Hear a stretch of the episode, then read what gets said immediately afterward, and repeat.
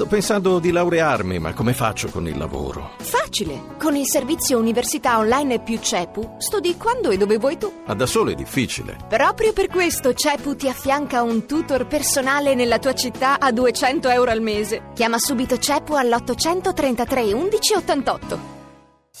Voci del mattino. Do il buongiorno a Nicolò Sartori, responsabile di ricerca del programma Energia dello IAI, l'Istituto Affari Internazionali. Buongiorno. Buongiorno, buongiorno a lei e ai radioascoltatori. Sartori, due temi si intrecciano un po' in, questo, in questa fine di novembre. Siamo ormai con uh, la, la, conferenza sul clima eh, che si terrà, eh, guarda caso, proprio a Parigi, eh, alle porte, dovrebbe aprirsi il 30 di novembre e eh, chiaramente in quell'ambito il eh, tema del, del passaggio, eh, dell'accelerazione del passaggio dalle, dagli idrocarburi, dalle fonti minerali di energia alle rinnovabili eh, sarà uno dei temi eh, centrali sul, sul tavolo. E d'altra parte però questo è un tema che ha una sua valenza anche strategica e politica non trascurabile. Sicuramente, sicuramente, perché se noi pensiamo ai consumi, alla maggior parte dei consumi eh, di idrocarburi in Europa e in Italia, eh, l'Italia dipende al 70, quasi l'80% da importazioni di idrocarburi, mentre l'Europa più o meno al 50%, sono l'Europa il più grande attore economico globale dipendente da idrocarburi che, eh, che, arrivano dall'esterno, se si pensa alla possibilità del, delle rinnovabili, ma anche dell'efficienza energetica, che non sottovaluterei, no, a certo. ridurre questo tipo di dipendenza, sicuramente si può capire che tipo di impatto eh, possa avere anche dal punto di vista geopolitico su delle fonti di approvvigionamento che spesso arrivano da aree non totalmente stabili come può essere il Medio Oriente o come possono essere aree diciamo, politicamente sensibili come può essere la Russia per quanto riguarda il gas. Ovviamente l'obiettivo della COP21 è quello di ridurre le emissioni per eh, questioni ambientali, ma sicuramente l'impatto geopolitico di, questa, eh, di, di una scelta simile eh, è sicuramente importante. Non per niente le, la riduzione di emissioni, la decarbonizzazione è considerata a tutti gli effetti una forma di eh, sicurezza energetica. Tra l'altro, eh, oltre a, appunto, a, garantirci una maggiore indipendenza, no? una maggiore sicurezza energetica, perché, come giustamente lei ricordava, Sartori, eh, alcuni dei paesi maggiori fornitori di idrocarburi sono eh, situati in eh, una zona come quella medio orientale, che eh, ormai da tempo è tra le più turbolente del pianeta, eh, c'è anche un altro aspetto forse che può essere considerato, cioè potrebbe ridurre la dipendenza dagli idrocarburi, potrebbe anche ridurre la necessità per l'Occidente di mantenere in piedi eh, delle strane alleanze con paesi che non sono poi del tutto compatibili diciamo, con i nostri standard eh, di libertà.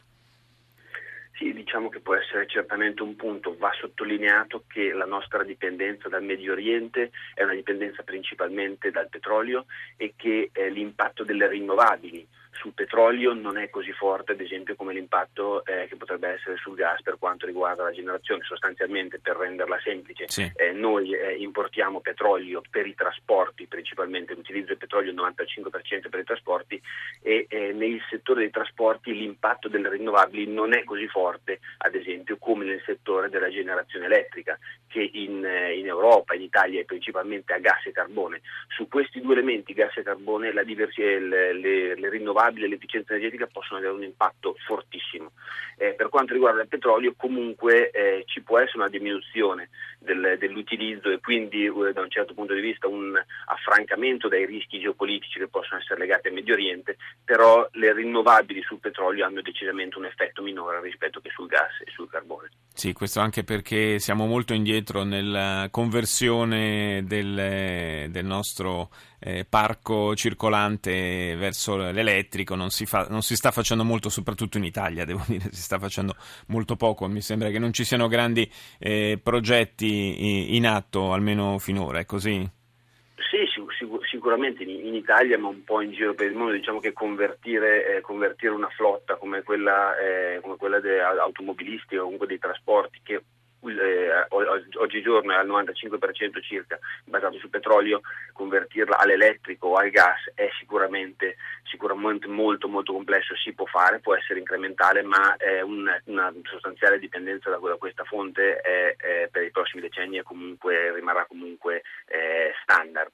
Mentre invece quello che si può, che si può eh, fare è sicuramente nel settore, nel settore, della generazione, dove comunque ad esempio l'Italia già ad oggi ha un 40% di eh, generazione ehm, da fonti rinnovabili, che include ovviamente anche, il, eh, include anche il, l'idroelettrico come fonte rinnovabile, eh, o la stessa Unione Europea che comunque ha raggiunto un 25% totale, eh, che sebbene più basso rispetto al, al, all'Italia, che da questo punto di vista è un'eccellenza, sicuramente si sta muovendo da questo punto di vista. Sul petrolio, ribadisco, è un po' più difficile, ci sono, possono essere biofuel, ci può essere il gas, ci può essere l'elettrico, però è tutto, è tutto un, un sistema che prenderà necessariamente del tempo perché il parco macchine effettivamente è quello.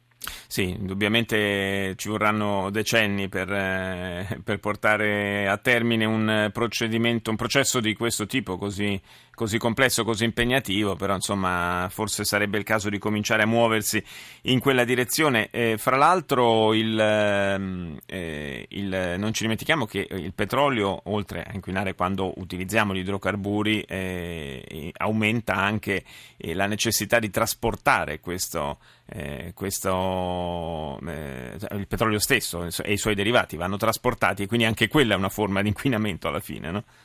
Sì, sì, sì, è una forma inquinamento, è una forma talvolta anche di, eh, talvolta anche di, di, rischio ambientale, per cui eh, sicuramente anche quello può essere, quello può essere un, uh, un, impatto, un, impatto, notevole sul, uh, sull'ambiente. Diciamo che per quanto riguarda l'Unione Europea e in generale i paesi OSCE, per cui i paesi industrializzati, ad oggi la crescita dei consumi petroliferi eh, è qualche anno che si è bloccata e addirittura grazie all'efficienza energetica del parco, del parco macchine eh, andrà sostanzialmente diminuendo. La grossa crescita ovviamente ci auguriamo. da paesi ci auguriamo, ci auguriamo, Sartori, che davvero si facciano dei passi in avanti sostanziali da questo punto di vista. Grazie di essere stato nostro ospite. Linea al GR1, ci sentiamo tra qualche minuto.